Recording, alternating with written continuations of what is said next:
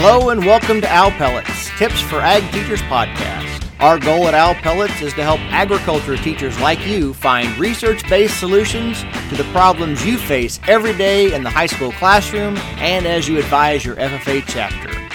Here you will find practical tips for your agricultural classroom and interesting information to incorporate into your teaching. We invite the best agricultural education faculty and researchers from around the country to come and talk with us and share what they have learned. The Owl Pellets crew is Kate Shoulders from the University of Arkansas, Marshall Baker from Oklahoma State University, and me, Brian Myers from the University of Florida.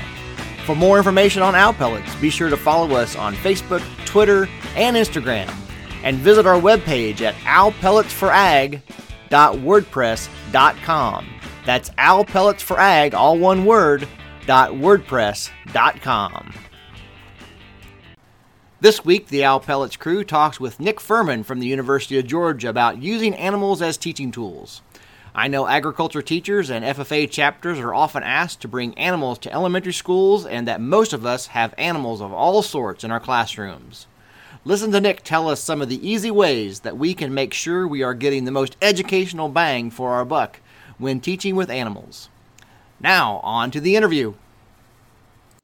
All right, we are happy to have with us today Dr. Nick Fuhrman from the University of Georgia. Nick, welcome to Owl Pellets.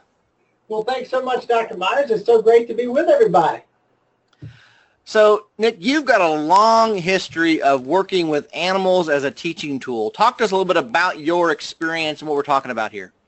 Uh, it, it's a passion of mine, Dr. Myers. And I tell you, it all started for me when I was about eight years old. I grew up in Maryland, and I remember sitting on a little carpet square in elementary school when a guy by the name of Ranger Bill came to our class, brought with him a bunch of animals, and taught us using these animals as ambassadors I remember sitting there watching this guy just mesmerized at how he was teaching us and how he was using these animals as literally an ambassador of his message. Uh, these are animals that had a story behind them, and it really helped to form a connection with that guy that later became a mentor for me and really inspired me to go into this profession of teaching others how to teach with animals and all the benefits of that. So it, it started uh, many years ago, and it's something I've always wanted to do, and I'm living out today. That's great. You use the term in, in there about message ambassador. What do you mean by that? How, how can an animal be a message ambassador? That's a great question. I, I think the, the animal, if we, if we let it have a personality, and I think sometimes naming animals can really help with that. If we let that animal have a personality and use it as an example into something that we're teaching about and let that animal be the, the focus of our story. You know, storytelling comes up a lot in great teaching and it has an ability to mesmerize a group just in itself, the way we tell a story as a teacher. And I think using an animal as a character in that story helps that audience to identify maybe with that animal. Maybe it's one that they've seen on television or in their own backyard. And it helps them think about, particularly as a teacher, how can I move my audience from awareness to action, mm-hmm. from being aware that an issue exists in my community, my neighborhood, my county with regards to this animal, and then allowing that animal to, to inspire action to help it and other similar animals. So you talk about having the animals almost kind of tell the story of their species if there's an issue or a problem in a community. Is that the only way to use animals? Because I'm thinking like, I don't know, it's kind of neat when you can get some more exotic animals around, but they of course have no issue in in my community or it might be tough for me to get like a red fox or something you know so um, so what other ways can we use animals in the classroom that might um, you know help our students? Well, I think that's a great question. I think in the simplest sense, a, a, locally relevant species, and as a teacher, we, we have the ability to get a hold of these, not only for ourselves, but also through guest speakers that can come in like Ranger Bill did. So if, if you can't yourself get a turtle or a snake to bring into your classroom, maybe that you have at home or that you found and you feel safe working with, you can invite guest speakers in to bring those animals and use them. But I, I tell you, as a really great example, animal serve as a wonderful interest approach. And we always talk about the importance of that hook at the start of that class period as the kids are coming in from that previous class, wanting to turn down the noise and all those distractions in their mind. It's really a lot of fun as a teacher to be able to say, for instance, well, here, you know, everybody, we're going to be talking today about the importance of habitat fragmentation. And, and maybe I bring this little fella out. You know, so maybe we've got something like that where we're able to look at and talk about a little box turtle like this, a locally relevant species for folks at least on the East Coast, and be able to use this guy again as an ambassador of a message related to habitat. So a lot of fun there. So Nick, one of my questions is, um, you just held up a turtle, which no one could see. He was and so, cute. He was. He was so happy. He like said hi and did all kinds of neat things. Did a little it's trick. A scooter, by the way, it's a scooter. Really believe in naming them too, Dr. Baker. It's important to, to form that connection with them. Awesome. Well, I guess the one thing that comes to my mind is, as a teacher and as a principal of a secondary school, you know, there's always so many policies um, associated with live animals in classrooms. So what, what are some suggestions you would have? Because, you know, as teachers, you know, the ag facility, sometimes we think about the hogs or the sheep or some of those bigger animals. We have facilities and structures in place. But um, a snapping turtle, you know, there, there is some risk there. So how would you manage or encourage students with um, school policies? Well, I would say first of all is to be upfront with your administrators about your intentions, and that, that's number one. And I, and I also say if you can get stock in, in hand sanitizer, that'd be a good thing. Because I'm sure I use a lot of it myself. But I, I'll tell you, one of the best things you can do is be upfront with your administrators. Number one. Number two is to reach out to your state's Department of Natural Resources.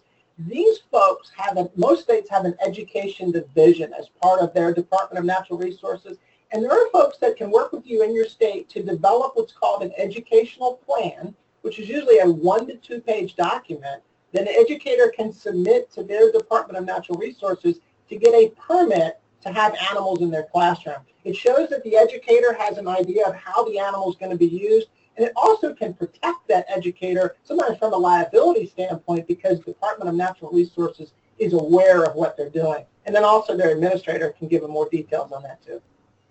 Is there any way to prepare our students for an animal coming in? Because, you know, you, we focus a lot on the safety of the kids, but there's also, of course, the safety of the animal to consider and making sure that, that they're in an environment that's um, going to be safe and uh, not too overwhelming for them. So how do you help teachers prepare their students for a visitor?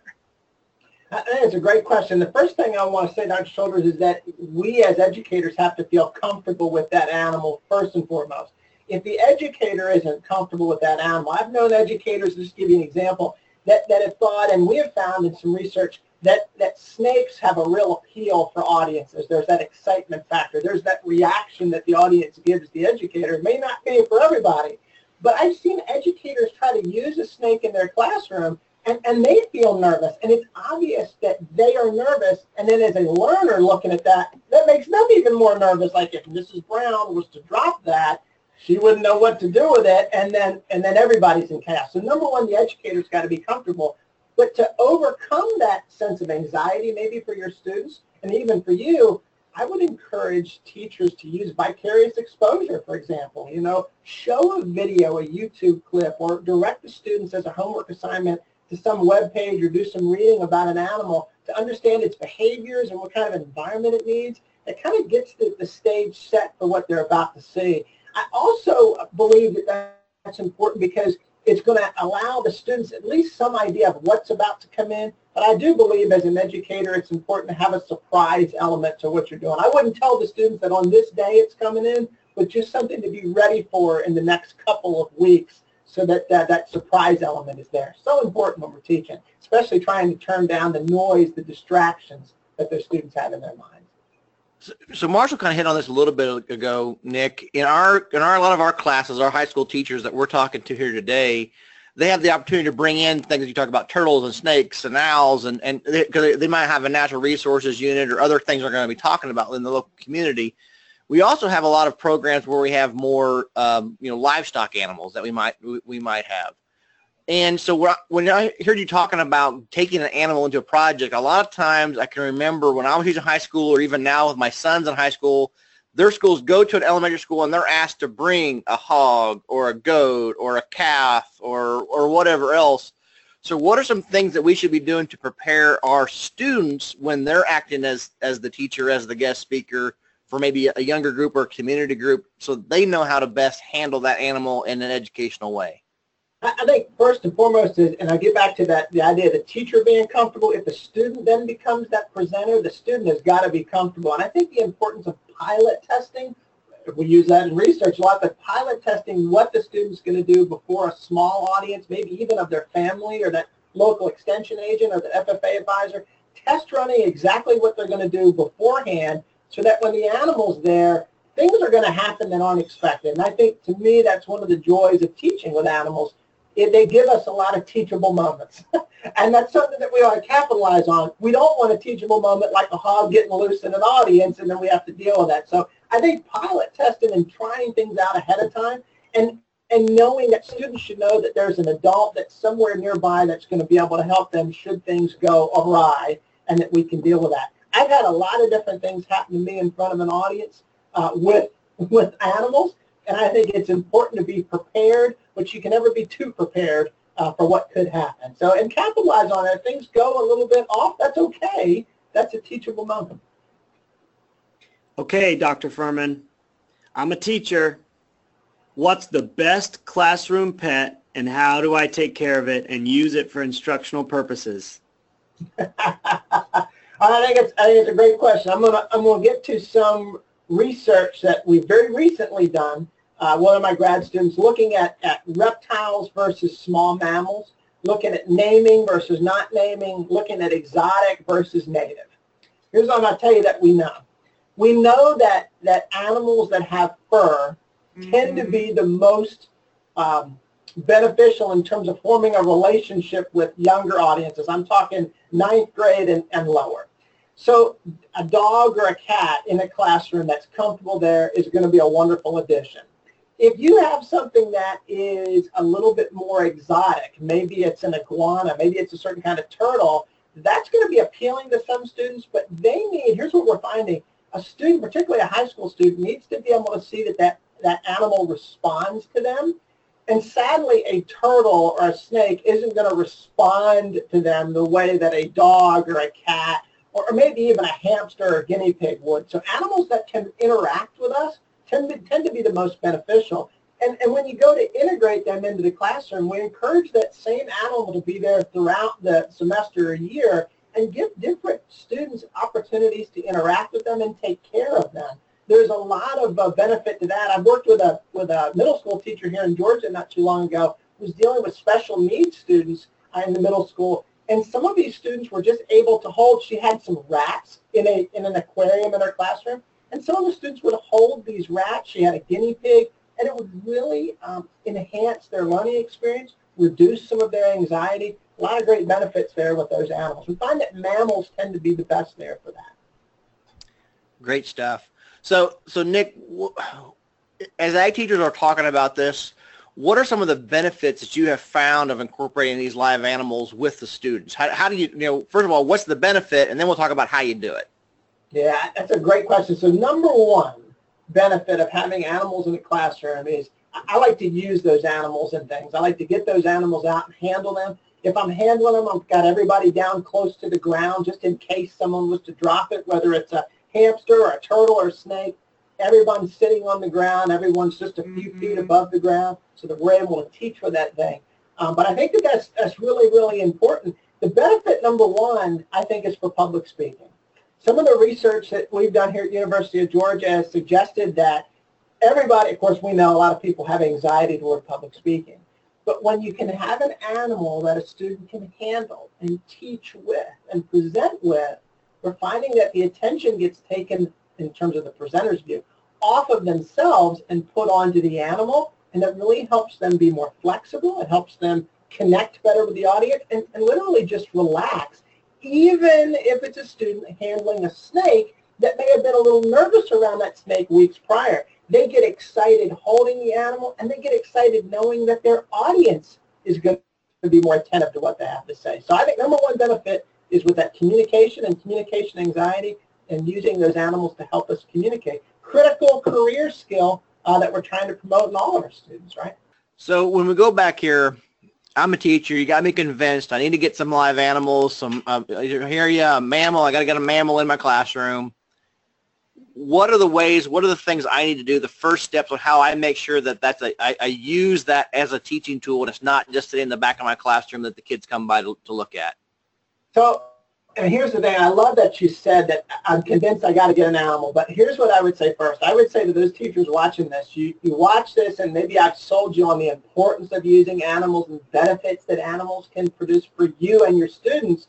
I would go back and look at your curriculum, you know, talk to your administrator or your mentor in your school. Look at the objectives, the standards that you're trying to meet, and, and don't try to force an animal into what you're doing. Look at what already exists and say, where could an animal fit in really well here? And if it's just a, a one or two time kind of a spot, maybe that's a place for a guest speaker to come in. And maybe I don't need my own in my classroom. And so just kind of asking yourself, looking at your curriculum and trying to see where would an animal fit best? Maybe it's a topic that that you've seen your students really struggle with getting enthusiastic about. It's just a, you know as a teacher, ah, oh, I got to get ready to start this unit, and that's tough for me to teach, and I know it's boring for them, and what can I do to liven it up? Sometimes an animal can really help with that. I, I use reptiles a lot when I talk about statistics and all the different ways that reptiles evaluate their environment very similar to how we look at different pieces of data and, and determine consistency in, in information we're getting in research. So I use reptiles because it, it, excites me, but it also brings a level of excitement to, to a learning environment for students and just gives them that extra pep on the edge of their seat ready to see what Ranger Nick's got to do next. Speaking of which, Ranger Nick, I want to um, share with our audience members that, so we're watching you. It looks like you're in a fairly formal office. I see some house plants. There's like a printer, a nice lamp, and yet you held up a turtle. I'm real curious. What else do you have there? Well, I, I, did. I did bring Scooter in today. I brought I brought Scooter in today just for y'all. I knew that y'all would. Now, he doesn't live here in the office. I just bring him in. You know, I bring things in. Look, he's waving at you there. Yeah. Hi, Scooter. and and here's another thing too. I, you never know what I'm going to have in my office, not loose, but just in an enclosure in my office. And that's a great thing because you talk about student rapport and instructor-student relationships. I really think that animals make me more approachable. I mean, not maybe that I wasn't before, but I think having an animal, students come by all the time and wonder what I have in the office and then want to check it out. I think that builds a relationship, reduces some of that anxiety, maybe reduces some of that, that um, nervousness they might have about approaching a teacher and asking them a question, I think that animals make us all seem a little bit more human, a little bit more normal, if I could use that to describe myself. And, and I think that's going to help in the long run with our students. Even those ones that might be a little nervous about coming and asking a question, when they see us with an animal, it makes us more approachable. Dr. Nicholas Fuhrman, University of Georgia, thank you so much for being with us today on Owl Pellets. Uh, it was some great, and I love the name. It's outstanding. That's the first pun we've had on here. Well done, Dr. Fuhrman. Plenty of All right. Thank you, Nick. We appreciate it. We know some great tips here on using guest speakers, figuring out where animals fit into our curriculum, and some great ideas here on some ways to, to use them as an interest approach or other ways to really enhance the curriculum and the things that we got going on. Thanks a lot. Thank you. This week's episode of the Owl Pellets podcast is brought to you by the Department of Agricultural Education and Communication at the University of Florida. Invest in your potential by enrolling in a graduate program designed with you in mind.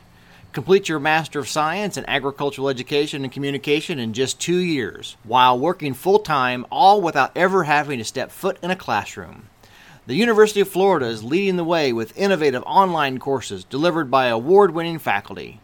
Learn more by visiting aec.ifas.ufl.edu. Apply today to find out why it is truly great to be a Florida Gator. I hope you've enjoyed this episode of Owl Pellets. Please visit our webpage for more information on this topic and to learn more about all of our guests. Be sure to follow Owl Pellets on Facebook, Twitter, and Instagram. It would also be great for you to subscribe to our podcast so you never miss an episode. Also, we ask that you please take a moment and comment on our podcast so others can find it as well. So for Kate and Marshall, this is Brian here by the Owl Pellet saying thanks and we look forward to seeing you again on another episode of Owl Pellets Tips for Ag Teachers.